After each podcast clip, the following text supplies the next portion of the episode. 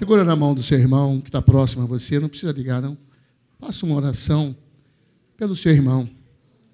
De tudo que ele já ouviu, que isso possa construir uma nova vida no coração e na vida dele, pessoal. Não fique somente no ouvir, mas provoque mudança, tanto que você já ouviu, mas você vai orar pelo seu irmão, mas naquilo que você também irá ouvir também agora. Pai, Senhor, a sua palavra nos chama, Senhor Deus, a um compromisso, a vivermos, Senhor, debaixo, Senhor, dessa graça salvadora.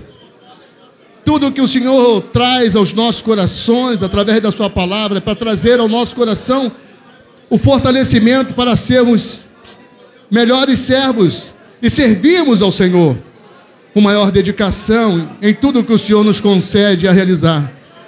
Nós oramos um pelos outros e eu peço, Senhor, que o Senhor venha de uma maneira muito especial. Abençoar o meu irmão à minha direita, à minha esquerda, Senhor, como seus filhos estão nessa tarde unidos. Ó Deus, que tudo que está sendo colocado neste lugar pelo seu Espírito Santo às nossas vidas, venha construir, ó Deus, algo novo em nossos corações. No servir, no amar, no viver para o Senhor, dedicando a nossa vida nos seus propósitos, em nome de Jesus. Amém. Glória a Deus. Podeis sentar. Deixa eu tomar um lugar.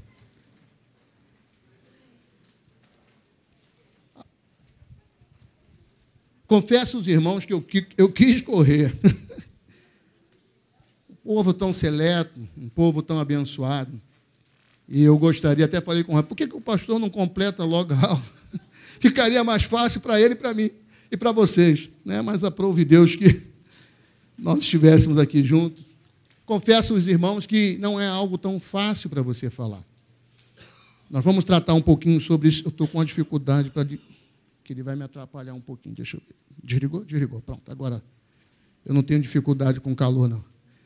Talvez você. Bota para lá, Robson, para ajudar os nossos irmãos. Mas eu confesso para vocês, porque não há tanta literatura nesse contexto, você tem muita literatura que fala sobre a criação, sobre a queda, sobre a redenção, mas você não tem tanta literatura é, que trate dessa parte da consumação de todas as coisas. Então eu fiz, não fiz, mas eu creio que Deus colocou no meu coração e a opção que nós vamos trabalhar é Bíblia. É andar na Bíblia, é caminhar na Bíblia, naquilo que Deus falou através da sua própria palavra. Há muitas pessoas que querem interpretar a Bíblia de uma forma simbólica. A parte de Apocalipse, a empregação tanto do simbolismo em algumas partes, mas a maioria das partes são fatos literais que Deus tratou com a sua igreja. Então, quando nós vamos falar sobre a igreja, a consumação dos tempos, a habitação eterna da igreja, o novo céu e nova terra, nós temos que levar em consideração, deixa eu ver, aí, nós temos que levar em consideração, primeiro, que a igreja, no final dos tempos, ela envolve o ápice, ela envolve o fechamento. Você recebeu uma folhinha aí para ajudar a acompanhar você, que de repente a letra fica um pouco pequena.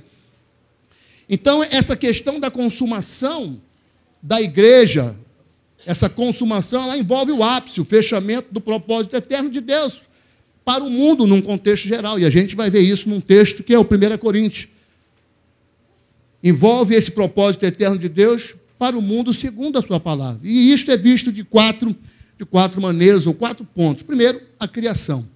Só vai haver consumação porque houve uma criação, irmãos. Houve um princípio e isso vai ter que chegar a um fim.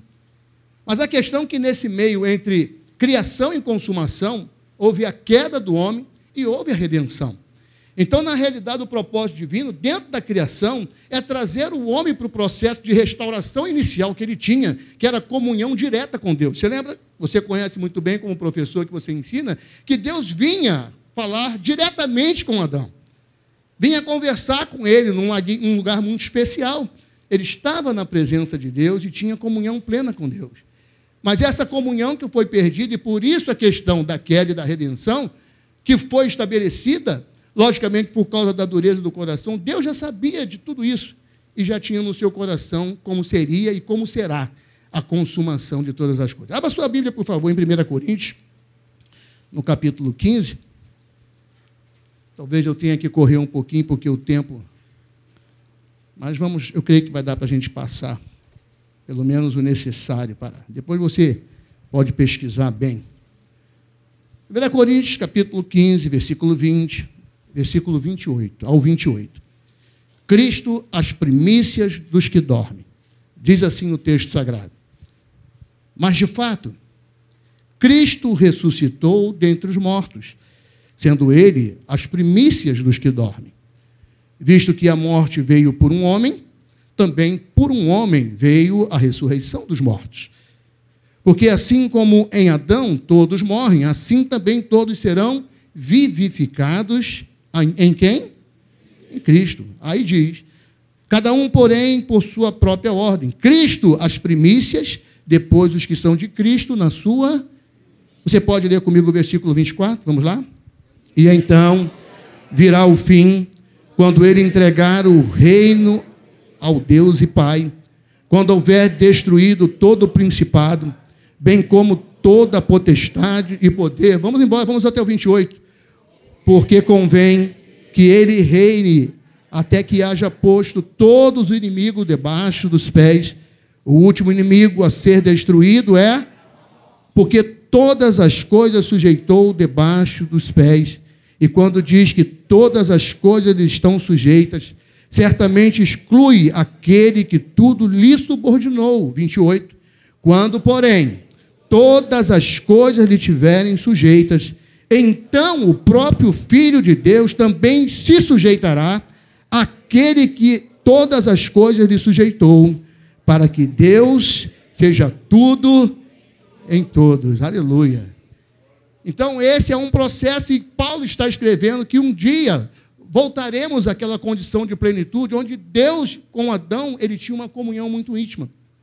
E isso fala diretamente da questão da consumação, não somente para as nossas vidas, mas também de todas as coisas, porque a própria terra, irmão, ela está aguardando o dia da redenção dela. Porque a terra não foi criada, ela foi sujeita à criação de forma plena, mas por causa do pecado ela foi contaminada. E um dia também a própria terra será restaurada. Então, nós aprendemos aí que há um processo por causa da criação, que Deus estabeleceu, houve uma queda, uma redenção, creio que já foi falado isso, mas nós chegamos agora à consumação. O pastor John MacArthur escreve o seguinte: a segunda vinda de Cristo é uma doutrina fundamental do cristianismo. Irmãos, se há algo fundamental para o contexto da igreja, é nós mantermos nosso coração que Cristo voltará. É como aquele pregador que passava na rua aí dizendo para todos: Jesus Cristo é praticamente uma das últimas promessas que falta se cumprir. O Espírito Santo já foi derramado, será derramado ainda de uma forma mais abundante, tá certo? Cumprindo a segunda parte da profecia de Joel. Mas o que falta é a volta de Cristo. Então ele escreve que a segunda vinda de Cristo é uma doutrina fundamental do cristianismo. É a consumação do propósito de Deus para a terra. Aqueles que abandonam a esperança da volta física de Cristo, na verdade, abandonam o verdadeiro cristianismo.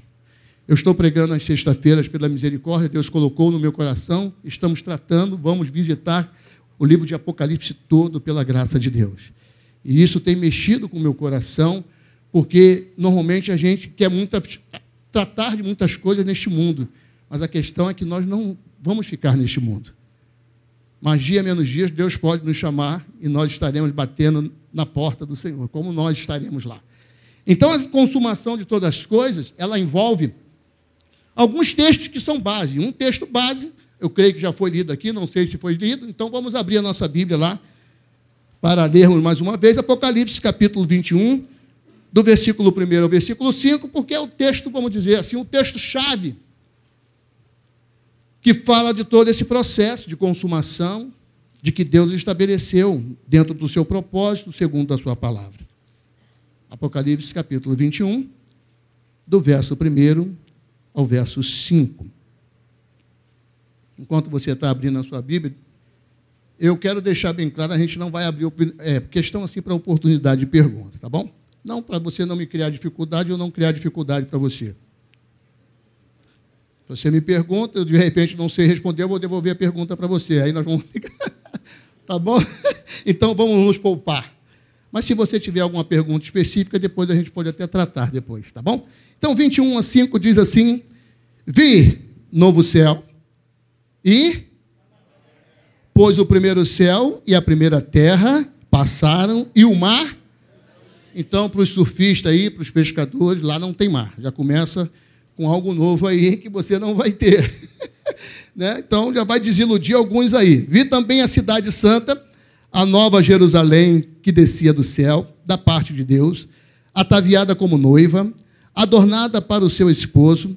Então ouvi grande voz vinda do trono dizendo: Eis o tabernáculo de Deus com os homens. Deus habitará com eles e eles serão povos de Deus, e Deus mesmo estará com. 4 e 5, vamos juntos? Vamos? Ireis enxugará dos olhos toda lágrima, e a morte já não existirá, já não haverá luto, nem pranto, nem dor, porque as primeiras coisas passaram. E aquele que está assentado no trono disse: Eis que faço nova todas as coisas. E acrescentou: escreve, são fiéis e verdadeiros. Então é uma palavra que você pode confiar plenamente, meu irmão, minha irmã. Deus estabeleceu as minhas palavras, os meus propósitos, o que eu tenho para a minha igreja se cumprirá. Porque quem escreveu e determinou todas essas coisas, ele é fiel e verdadeiro nas suas promessas. Aleluia. É difícil imaginar a história bíblica com o desfecho mais impactante. Eu não sei se você já parou algum dia, parar assim e ficar, Senhor, como é que vai ser essas coisas? Eu não sei se você já imaginou na presença de Deus. Às vezes eu me assusto com essas coisas um pouquinho, porque num, num dado momento nós estamos aqui, em outro momento nós não estamos mais. Aliás, nós pastores que temos, e muitos homens diáconos que fazem sepultamento, às vezes a gente fala com a pessoa hoje e sepulta ela amanhã. Então é algo assim, não sei para você, mas para mim um tanto quanto assim difícil porque a gente ama tanto essa questão da constituição do mundo que nós vivemos. Mas a grande realidade é que nós amamos essa constituição do mundo que nós vivemos, porque a gente não conhece de fato para onde nós estamos indo. Porque se nós conhecêssemos de fato, e isso é importante, eu estou é, conclamando a igreja para ler Apocalipse. Apocalipse é uma carta para as igrejas. É uma carta para os crentes, é uma carta para nós. Apocalipse 1,3 ele vai dizer: Bem-aventurado é o que lê, Bem-aventurado é o que ouve, bem-aventurado é o que guarda as profecias deste livro, porque o tempo está próximo. Então, a grande realidade é que a gente vive num mundo tão, num cotidiano tão de apreensão com este mundo, a gente esquece um pouquinho que a gente, nós não somos cidadãos deste mundo. Nós estamos sendo preparados para habitar as mansões celestiais com o Senhor. E isso é, deve mover o meu e o seu coração todos os dias. Então, é difícil imaginar a história bíblica com um desfecho mais impactante. O Senhor nos dá a visão da restauração de todas as coisas, ou seja, Ele salva o seu povo, mostra o seu juízo contra os que o rejeitaram e o futuro glorioso após a volta de Cristo, que será o grande desfecho final. O seu, o seu material que você recebeu tem um S a mais, aí ficou glorioso. Isso é por causa do corretor. Não confie no corretor ortográfico. Ele pode criar problema para você, tá bom? Leia comigo aqui embaixo, por favor, vamos lá?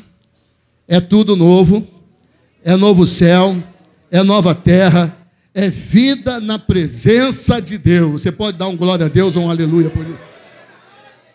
É vida na presença de Deus. Nós vivemos na presença de Deus no contexto do culto, no contexto da vida, mas um dia, irmãos, um dia, no grande dia, nós estaremos face a face com o Senhor.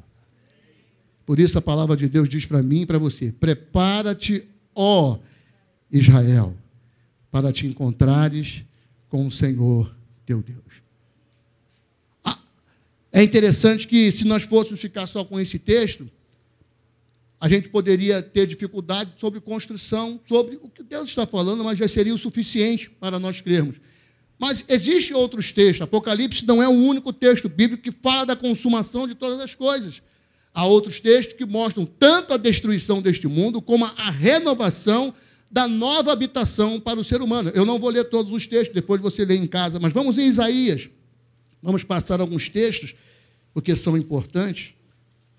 E aí foi interessante nas minhas pesquisas, tem texto lá de Deuteronômio, tem texto de Eclesiastes, tem texto dos Salmos, falando sobre tanto a destruição como a renovação de todas as coisas. O texto de Isaías. Não vamos ler o 51, vamos para o 65.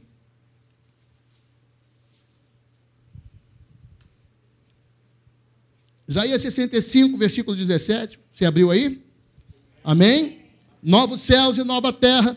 Diz assim: Pois eis que eu crio novos céus e nova terra, e não haverá lembrança das coisas passadas, jamais haverá memória delas, mas vós folgareis e exultareis perpetuamente no que eu crio, porque eis que crio para Jerusalém alegria, para o seu povo regozijo, e exultarei por causa de Jerusalém e me alegrarei no meu povo.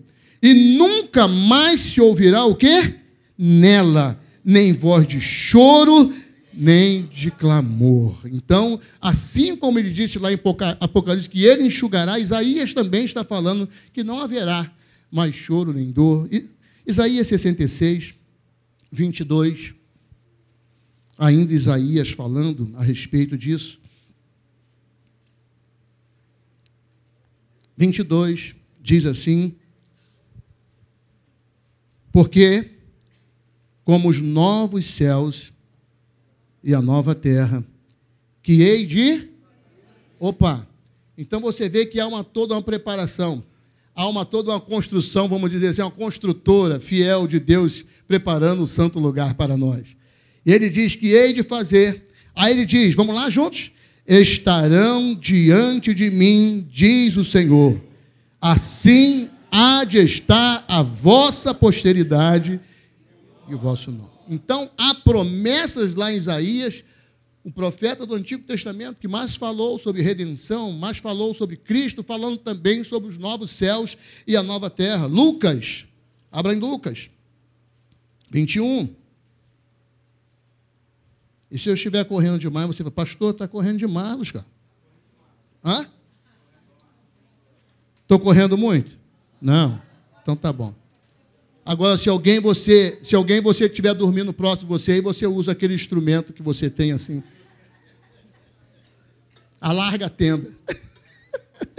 Lucas 21, 25. Lucas 21, Jesus também falando sobre o reino. 25 diz assim. Eu vou ler um versículo, os irmãos, leiam o seguinte, por favor, tá bom? Para me ajudar. Haverá sinais no sol, na lua e nas estrelas, sobre a terra, angústia entre as nações, em perplexidade por causa do bramido do mar e das ondas. 26. '"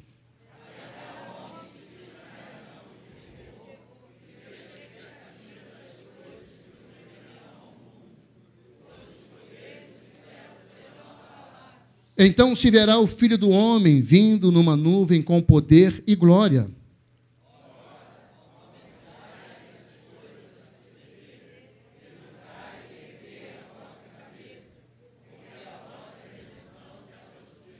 Ainda lhe propôs uma parábola dizendo: Vede a figueira e todas as árvores.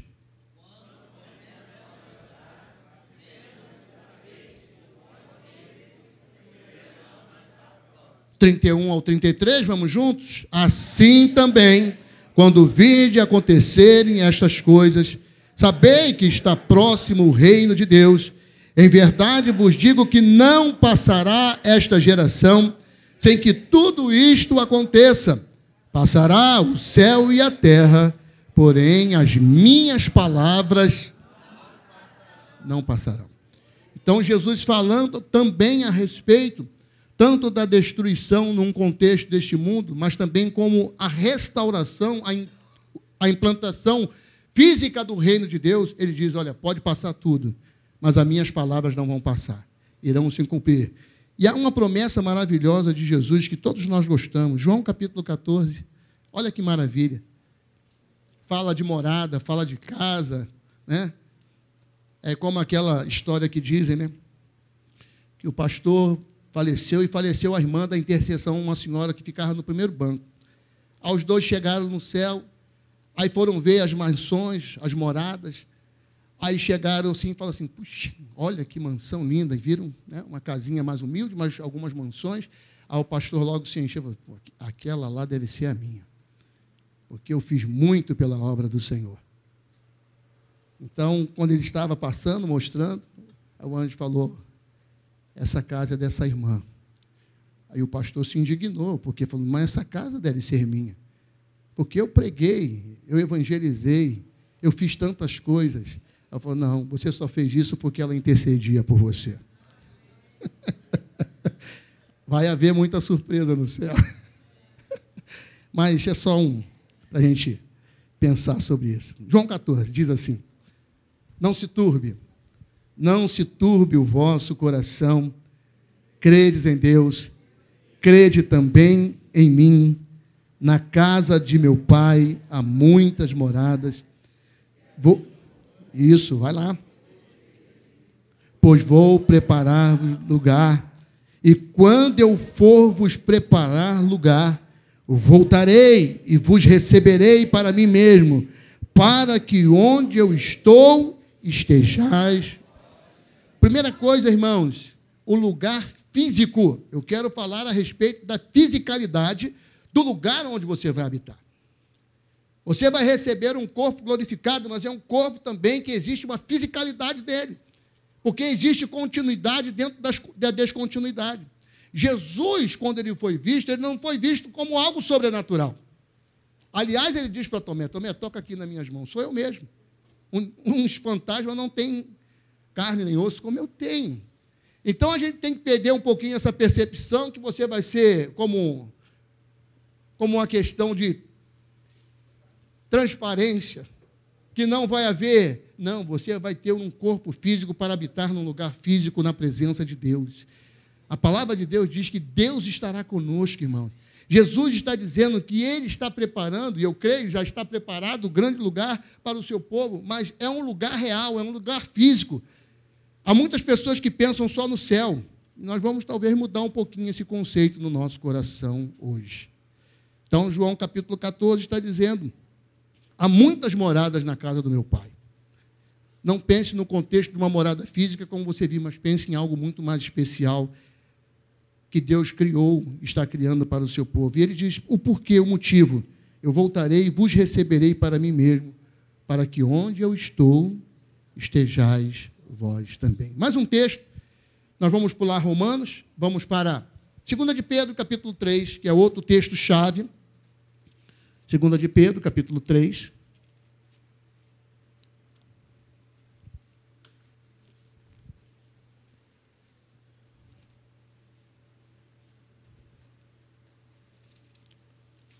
Segunda carta do apóstolo Pedro, capítulo 3.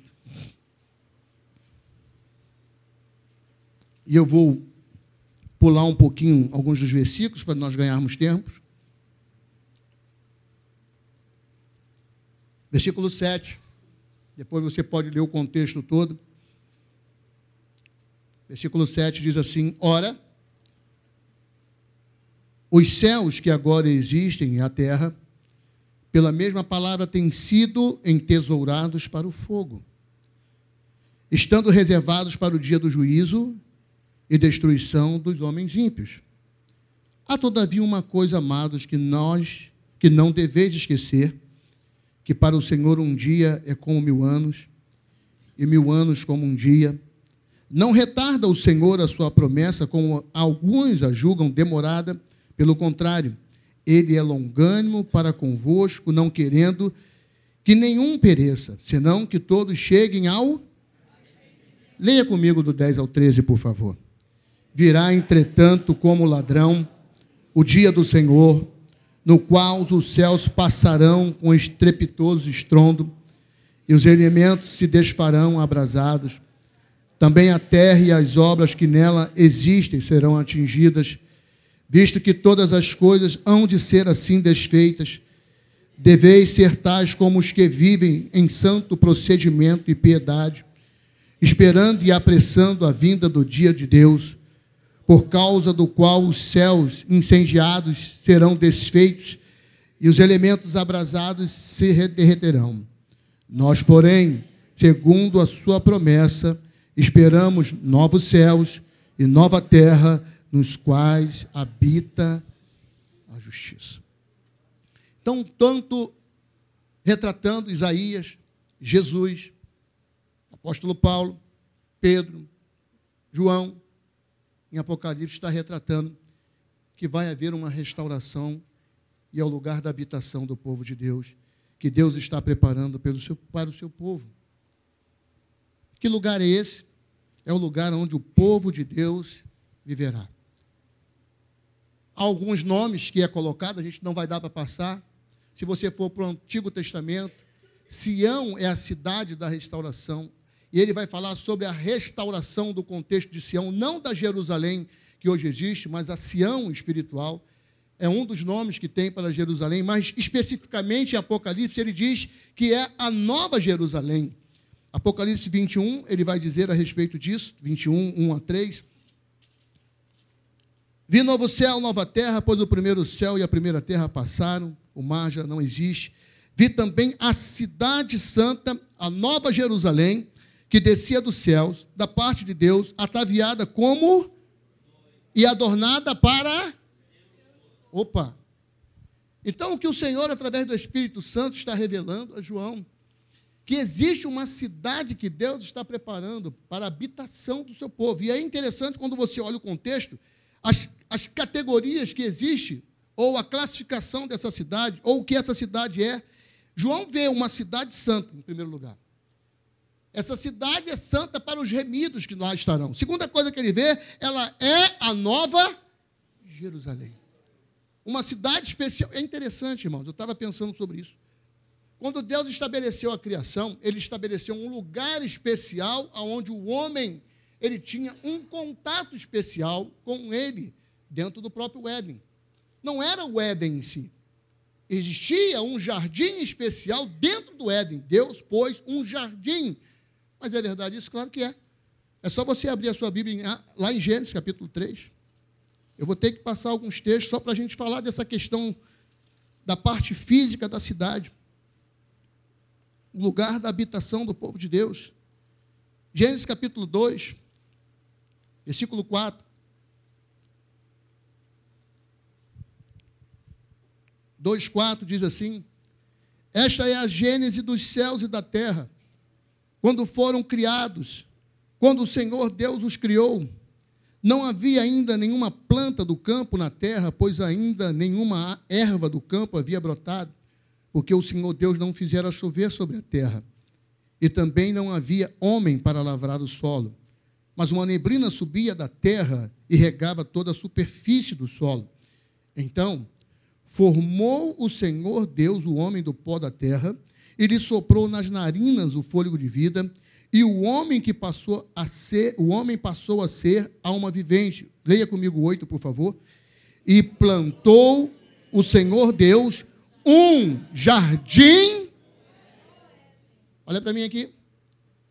Dentro do Éden, Deus estabeleceu um jardim.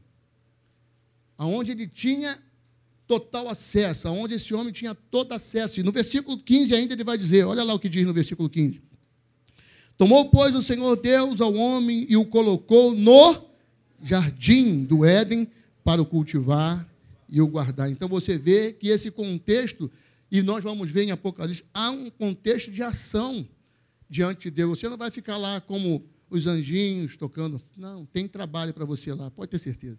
Tem muito louvor, tem muita adoração na presença de Deus. Então, o que está sendo estabelecido, irmãos, pelo próprio Deus, que este lugar é, é, físico, há uma cidade física onde Deus estará com o seu povo. Eu não vou entrar no versículo 9, 27, porque ele vai dar toda a descrição, depois você lê em casa, que ele vai falar a respeito dos muros, ele vai falar da cidade, vai ver das atividades dessa cidade, a gente vai passar até algumas coisas.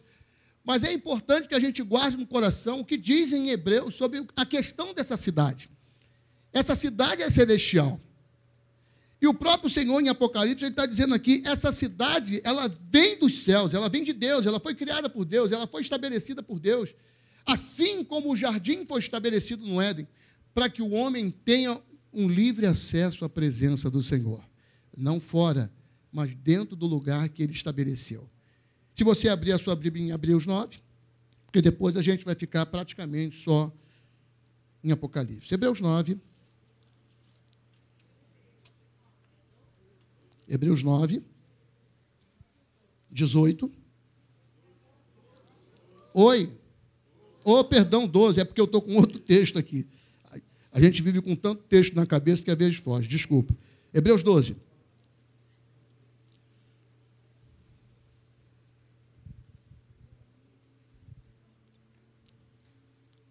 18.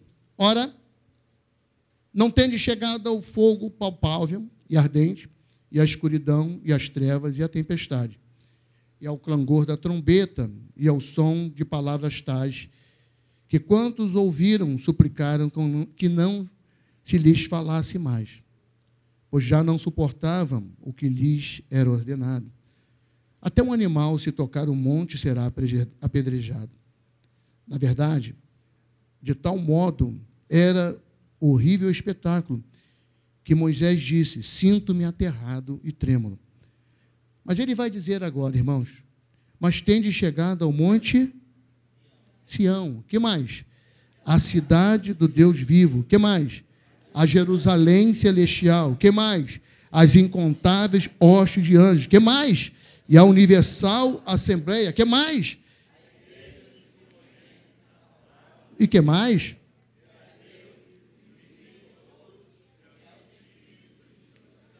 E ele vai dizer no versículo 24 e 25: E a Jesus, o mediador da nova aliança, e ao sangue da aspersão que fala coisas superiores ao que fala o próprio Abel. E ele vai dizer: Tende cuidado, não recuseis ao que fala, Pois se não escaparam aqueles que recusaram a ouvir, quem divinamente os advertia sobre a terra, muito menos nós, os que nos desviamos daquele que do céu nos adverte.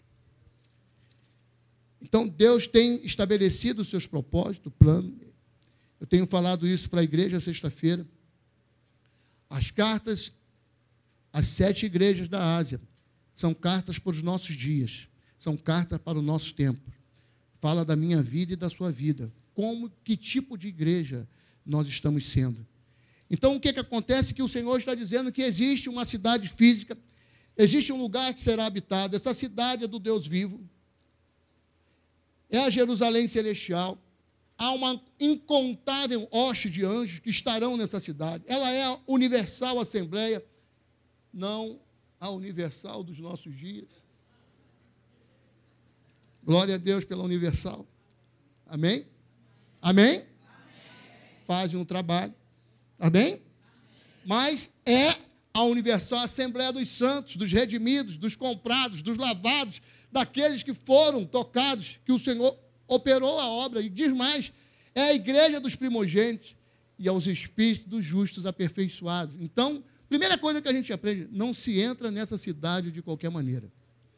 Por isso que o escritor Hebreus está dizendo: cuidado com aquele que adverte do céu, para que nós não venhamos a nos desviar, irmãos, daquilo que Deus e é propósito das nossas vidas. Os novos céus e a nova terra. O que são? A gente pode fazer uma definição. Primeiro, os novos céus e a nova terra. O novo céu é uma nova terra e não são com um novo que não existia. É importante, quando Deus destruiu, irmãos, tudo que existia com o dilúvio, Noé não foi para um outro lugar. Noé não foi para uma outra terra. Mas tudo que existia no mundo anterior foi destruído. Mas a terra que Noé habitou era uma terra lavada pelo Senhor daquele pecado, pelo mesmo, num sentido simbólico. E é interessante que uma das palavras que é usada em relação a essa questão do novo é kainos, e não neos. Neos é novo daquilo que parte do nada. Kainos, não, no grego, que é usado em novos céus e nova terra, é de algo que já existe. O seu corpo, você não terá um corpo diferenciado, de certa forma, do corpo que você tem. Jesus teve um corpo, irmão, visível, com braço, com perna, com lugar para tocar. Às vezes a gente tem uma percepção diferente em relação a isso. Mas Deus tem um lugar físico para também pessoas físicas habitarem na presença dele e viverem uma nova vida com ele, na presença dele. Eu não sei se você pensa nisso. Eu tenho pensado muito nisso. Estar na presença de Deus. Hoje nós vivemos na presença de Deus, adorando a Ele em espírito. Porque o Espírito de Deus habita em nós. Mas um dia, Deus será a própria habitação para o seu povo. Porque depois de consumadas todas as coisas, você não necessitará do Espírito Santo mais na sua vida porque Deus será tudo. Olha o que o texto diz: Deus será tudo em. E ele diz: até o próprio Senhor, que a todas as coisas lhe foi sujeita, ele também se sujeitará ao próprio Pai, para que todas as coisas seja Deus em todos. Isso vai ser um dia maravilhoso, irmão. Que a gente possa viver essa glória. Então, assim como o nosso corpo glorioso é a partir do nosso corpo, assim será o universo. O céu e a terra serão purificados. Pedro disse lá, com estrondo espitoso será transformado todas as coisas. Não é aniquilamento, não é destruição, mas é renovação, é restauração de todas as coisas. Porque, irmão, se não for assim, o diabo vai ter, vai ter vencido. Você quer ver uma coisa interessante? Abra a sua Bíblia em Romanos agora, está me vindo esse texto aqui. Romanos, nós não lemos lá, mas faz, é importante nós lermos esse texto de Romanos 8. Romanos 8.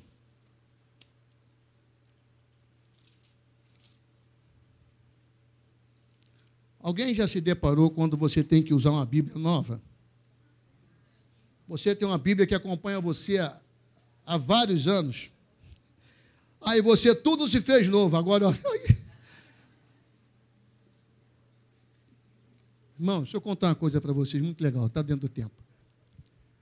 Eu tenho uma Bíblia, mas ela já está pedindo misericórdia. Aí eu falei, eu vou deixar você, vou botar você como um troféu. Está lá como um troféu. mas eu não deveria ter feito isso. Tem hora que ela, eu, você está no culto assim com a minha Bíblia antiga, ela sozinha fala assim, é esse texto. Você está rindo? É sério. Tamanha intimidade que nós temos. Ela já diz, é aqui, ou você está procurando lá para quê? mas pega uma Bíblia nova, ó aqui, ó. É dificuldade, irmão, é ralar o tempo todo. Aí eu estou relendo página por página, marcando tudo de novo, pedindo, Senhor, tem misericórdia. Romanos 8. Glória a Deus. Versículo 18. Senhor, não me deixe passar do tempo, os irmãos já estão desde cedo aqui. Vamos lá, 18. Porque para mim tenho certo que os sofrimentos do tempo presente não podem ser comparados com a glória a ser revelada em nós. A ardente expectativa da criação aguarda a revelação dos filhos. Vamos juntos agora até o, vamos lá, 20. Pois a criação está sujeita à vaidade, não voluntariamente, mas por causa daquele que a sujeitou, na esperança de que a própria criação será redimida do cativeiro, da corrupção, para a liberdade da glória dos filhos de Deus, porque sabemos que toda a criação a um só tempo geme e suporta as angústias. Você imagina a terra que foi criada para produzir coisas boas e ela tem que produzir cardos, abrolhos. Uma terra não sofre mas a palavra Paulo está dizendo, a própria criação geme, chora pela grande expectativa da restauração dela mesma. Porque o Senhor há de restaurar todas as coisas. A consumação fala isso, irmãos. Não só das nossas vidas, mas de toda uma criação redimida por Deus. Os novos céus e a nova terra. Tanto os apóstolos João e Pedro usam o vocábulo kainos e não neos. O novo é em natureza, ou em qualidade. Novos céus e nova terra significa não a aparição de um cosmos diferente, mas a criação de um novo universo renovado que mantenha a continuidade do antigo. Não é o mesmo, mas é uma continuidade. A gente está falando sobre descontinuidade e continuidade. Se você comprar, quiser comprar um livro, depois você compra do Heber Campos, é o último livro da sete, de, sete, de sete livros, vai falar sobre continuidade e descontinuidade. O doutor Heber Campos é um dos homens hoje que tem falado muito a respeito sobre Apocalipse, principalmente. Então vamos lá. 21. Quais são as características deste lugar? Você acompanha comigo aí na sua Bíblia, tá bom? Primeiro, tudo é novo, diz lá, tudo é novo. Vi novo céu, nova terra, pois o primeiro céu e a primeira terra já passaram, e diz o quê? O mar não existe mais. Então, o mar hoje, irmãos, é um contexto de separação. O mar hoje é um contexto que não havia lá no princípio, e isso será restaurado por Deus. Segunda coisa que nós aprendemos, que o lugar é santo, versículo 2. Vi também a cidade santa, a nova, que desce da onde? Da parte ataviada, adornada. É interessante. A gente faz casamento e a gente repara algumas coisas. O noivo vem bonito, bota uma beca bacana, bem cheiroso, perfumado, e eu gosto de colocar ele em destaque. Eu boto ele no ponto mais alto, no pináculo, para que todos vejam. Mas, irmão, ninguém dá bola para o noivo. Ninguém olha para o noivo, nem tira fotografia, está todo mundo na expectativa. Aí quando escuta aquela musiquinha assim.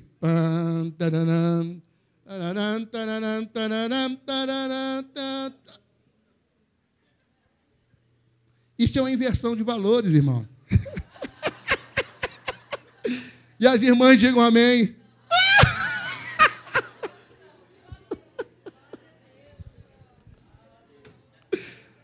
Mas lá no céu vai ser diferente. Porque a noiva, ela será apresentada ao cordeiro.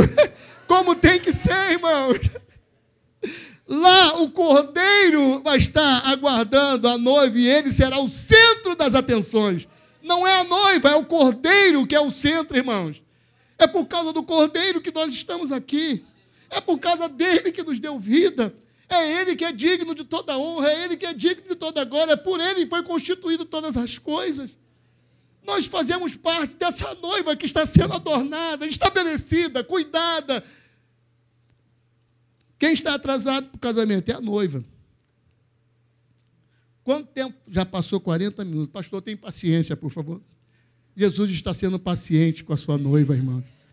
Porque há muitos ainda a ser acrescentado a essa igreja maravilhosa Primeiro, é um lugar especial, é novo, é um lugar santo. Deus estará presente. Versículo 3, olha o que diz. Então ouvi grande voz vinda do trono, dizendo: Eis o tabernáculo de Deus com os homens. Deus habitará com eles, e eles serão o quê? Povos de Deus. E Deus mesmo estará com, como estava com Adão lá no princípio de todas as coisas. Maior glória, irmãos, que a igreja tem Primeiro, é poder estar com o Cordeiro. Segundo, é saber que Deus Pai estará com a sua igreja, estará com o seu Filho e o Espírito Santo nesse grande dia. Quarto, será um lugar abençoado, versículo 4, e eles enxugará dos olhos lágrimas, a morte já não existirá, já não haverá pranto, nem dor, porque as primeiras coisas já passaram. Cinco, é dado pela graça do Senhor, versículo 5, e aquele que está sentado no trono disse: Eis que faço todas as coisas, não, são não, é, não é nós, irmão, não partiu de nós, não parte do ser humano, você foi alcançado pela graça de Deus, não foi por causa de alguém, não, foi por causa do amor de Deus para a sua vida, foi por causa que Ele amou você do jeito que você é, cheio de falhas, cheio de dificuldade, cheio de problema com o Elos Carlos, mas amou, se entregou, chamou, aproximou para ele. É graça salvadora do Senhor. E ele diz: Eis aquele que está sentado no trono, eis que faço nova todas as coisas. E acrescentou: escreve, porque essas palavras são fiéis e verdadeiras, vem da graça de Deus. Seis, é o lugar dos filhos de Deus. Seis e oito. Seis ao oito. Disse-me ainda, tudo. Ei, olha para mim aqui. Tudo já está feito tudo já está pronto. A visão de João, e é interessante porque até o capítulo 3, João está espiritualmente em Pátimos. Quando chega no capítulo 4, depois dá uma olhadinha no, na sua Bíblia, o Senhor diz: sobe para cá. Sai da visão natural deste mundo, sobe para cá que eu vou lhe mostrar agora algo novo que você não conhece. Algo que Paulo disse que ele viu coisas inefáveis que não é digno ao homem de falar. João viu e relatou à sua igreja.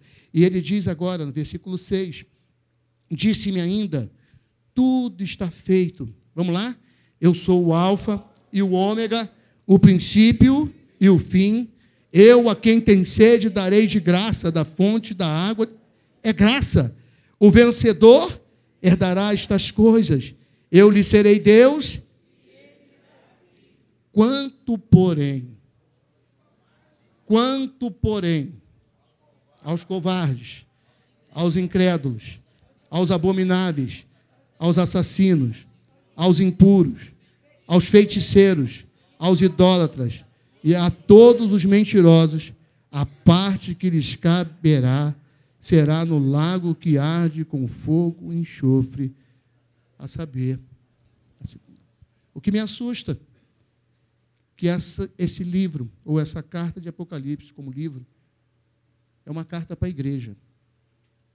Eu estava falando ontem, o juízo começa na casa de Deus, irmãos, não começa no mundo. Você olha para o povo de Israel, Deus estabelecia o juízo primeiro com a sua casa. Depois ele não deixava impune também os desobedientes fora. Deus está chamando o seu povo a uma vida mais santa, a uma vida mais reta, a uma vida real daquilo que nós somos chamados cristãos, lavados, redimidos pelo sangue do Cordeiro. O que ele está falando aqui está falando diretamente para a igreja. Lá não haverá templo. Quem gosta de templo, lá não terá mais templo. Nem templo grande, nem tabernáculo, nem centro evangelístico, nem mega templo, porque lá todos nós estaremos na presença de Deus e Ele é o próprio templo. Diz versículo 22, 21, 22. Eu não vou falar sobre a cidade, os fundamentos da cidade, mas versículo 21, 22 diz assim: vamos lá. Nela não vi santuário, porque o seu santuário é o Senhor, o Deus Todo-Poderoso e o Olha que maravilha! O próprio Deus agora é o santuário estabelecido para o ser humano. Mas não haverá iluminação atual. Você que gosta de sol, lua, gosta de pegar um bronzeado, lá não tem nada disso, não. Versículo 23 diz assim: A cidade não precisa nem do sol, nem da lua, para lhe darem claridade, pois a glória de Deus a iluminou e o cordeiro e o cordeiro é a sua lâmpada. Então a gente não está falando de lugar, lugar, irmãos, que não é um lugar físico. É um lugar que o Senhor, Jesus falou, eu vou preparar para vocês um lugar para que onde eu esteja, você esteja também. É um lugar a presença de Deus habita, onde nós estaremos para sempre com Ele. Por último, lá não estarão, lá só estarão os salvos num corpo glorificado, em adoração, num lugar criado pelo Senhor. 24 ao 27 diz: as nações andarão mediante a sua luz, e os reis da terra lhe trazem a sua glória. As suas portas nunca jamais se fecharão de dia, porque ela não haverá noite. E lhe trarão glória e a honra das nações. Nela nunca jamais penetrará coisa alguma contaminada, nem o que pratica abominação e mentira, mas somente os inscritos no livro da vida do Cordeiro. Você tem um registro neste mundo, mas a maior necessidade do ser humano é ter um registro celestial. É estar registrado no livro da vida. É estar com o seu nome no livro da vida.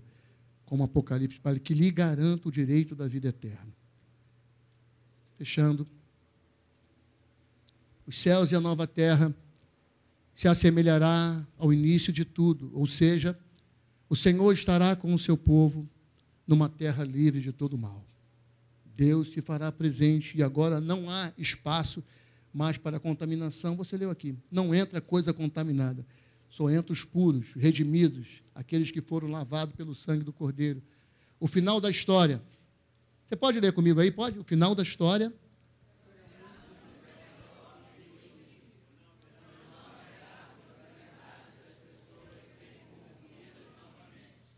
Tudo é novo e muito mais belo do que a criação inicial. O céu é mais do que o nosso destino, é a nossa motivação. Essa deve ser a nossa motivação todos os dias. A cada dia que você despertar, a cada dia que você levantar, como diz a canção, faz a sua vontade em mim, Senhor. Que eu possa andar na sua vontade, na sua verdade a cada dia. E por último, Jesus morreu, ressuscitou e estará com a sua igreja sua noiva redimida, adornada e purificada pelo seu sangue, que reinará com ele. Por isso ele exorta com uma palavra final de perseverança. E eu gostaria que você acompanhasse esse final para mim, por favor. 22, 1. Ele me mostrou o rio da água da vida, brilhante como cristal, que sai do trono de Deus e do Cordeiro no meio da sua praça e de uma outra margem do rio está a árvore da vida, que produz doze frutos, dando o seu fruto de mês em mês, e as folhas da árvore são para a cura de todos os povos. Nunca mais haverá qualquer maldição. Nela estará o trono de Deus e do Cordeiro. Os seus servos o. Eu achei isso maravilhoso, irmão. Nós servimos aqui e vamos servir um dia na presença do Senhor. Continuaremos o nosso servir a Ele. Não me pergunte como, mas eu sei que a palavra de Deus estabelece que nós continuaremos a servir ao Senhor de uma forma muito especial na presença dele. É interessante que algumas coisas Deus fechou, ele não traz revelação, não adianta você procurar, mas o que ele diz é suficiente para nós continuarmos. E essa palavra de perseverança que ele deixou para a igreja. Contemplarão, os seus servos o servirão, contemplarão a sua face, e na sua fronte está o nome dele. Então já não haverá noite, nem precisam eles de candeia, nem de luz de sol, porque o Senhor Deus brilhará sobre eles e reinarão pelos séculos dos séculos. Você pode se colocar de pé, por favor? Leia o versículo 6, nós vamos agora. Leia o versículo 6. Disse ainda estas palavras o Senhor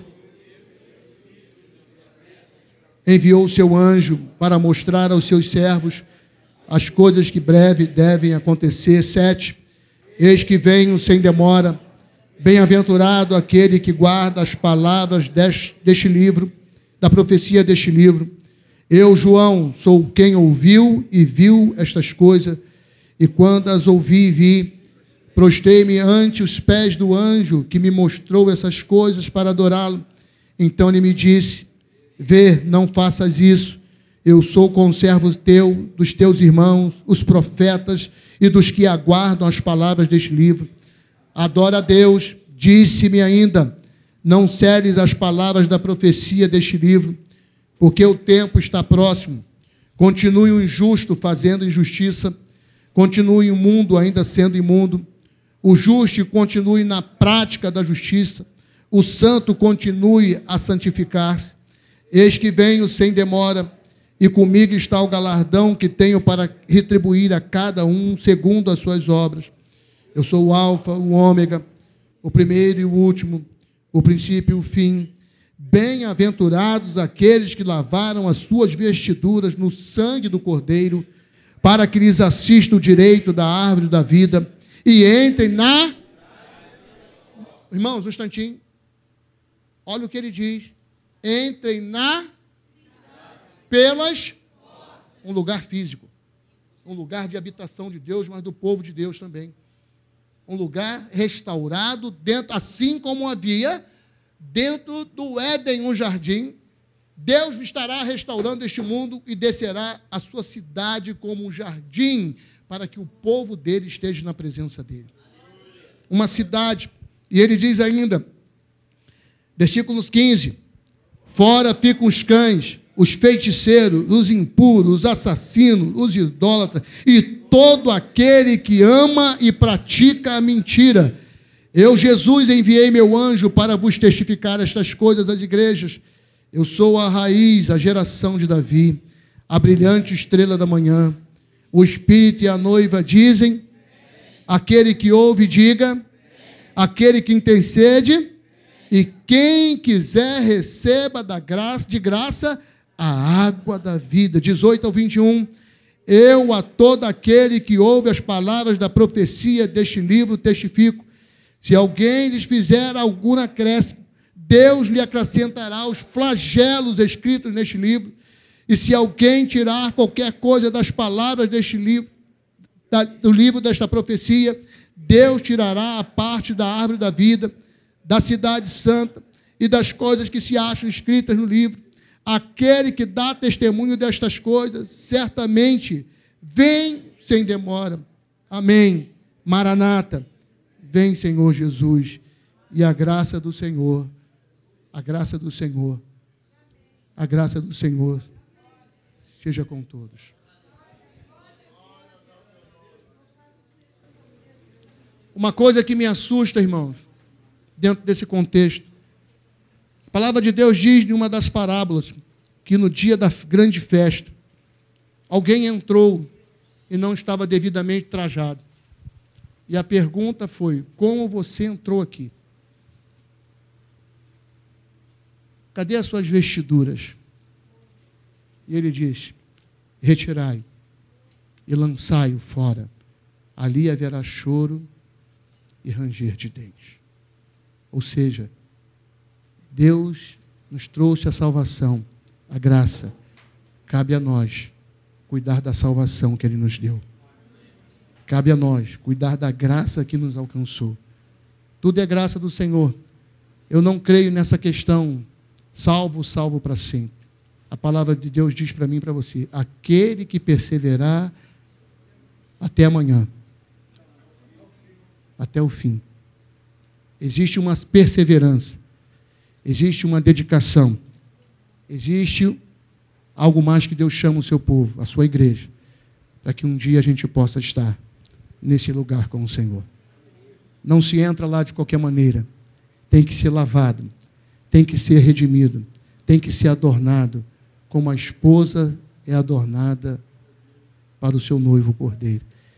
É vida nova. Que Deus possa mudar o nosso coração em algumas coisas que o que Deus construiu na vida de vocês nessa tarde, nessa manhã e quase tarde, possa mudar alguma coisa em nós. Como estamos vivendo? Que tipo de vida estamos vivendo? Porque se queremos realmente, precisa haver mudanças de fato no nosso coração. Os músicos, por favor. No papelzinho que você recebeu, tem ainda algumas. Eu desliguei? Você já recebeu, mas no papelzinho tem algumas informações de algumas, alguns livros que podem ajudar. Foram os livros básicos que eu usei.